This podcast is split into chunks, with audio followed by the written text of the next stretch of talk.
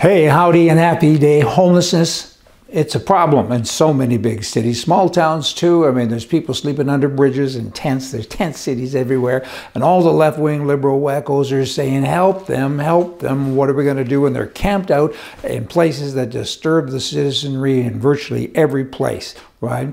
It's bad. What do you do? How do you do it? These people are constantly, people, not the homeless, I'm talking about left wing liberals, they're constantly telling everyone else that they're bad because of this situation. I have a fix for it. Why don't you all go out, the Democrats, the liberals, the uh, wackos, the NDP in Canada, you know, which is code for socialists, you go out and invite those people and their chance to come to your backyard or front yard and have them set up practice what you preach. You keep on saying that everybody should look after them. Why don't you kind of step up and do it? That's the fix. Put a dozen tents in your yard. Pelosi and all you other people, Trudeau and mayors of all the towns that are constantly complaining. Here's a fix for you. Do it.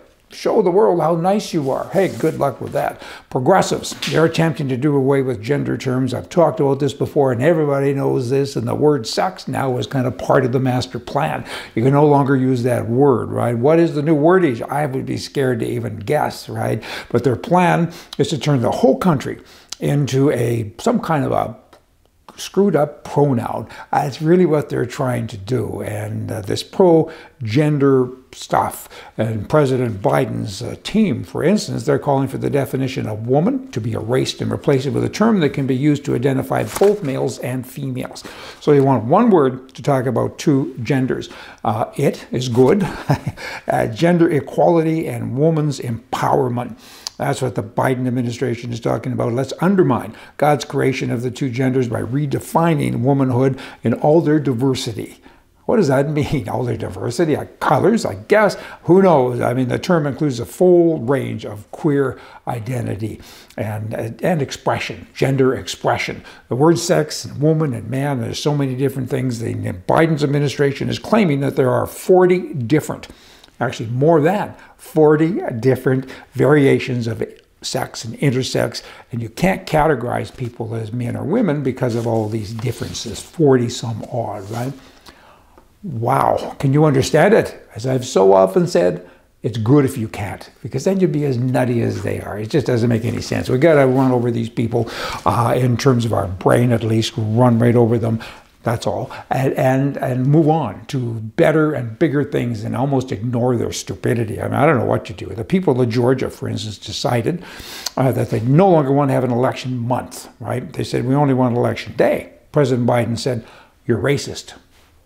Okay, can you connect those dots? Unconnectable. And then the people of Florida decided they don't want government officials talking to their five year old children about their sexuality. President Biden says, You're bigots unconnectable dots. You can't do it, right? I mean, it's just unbelievable. And then in Canada, I want to share this with you. A girl wrote this. Her name is Vicky Gunn. She's a, an author and an active person with her uh, party. It's called the Christian Heritage Party.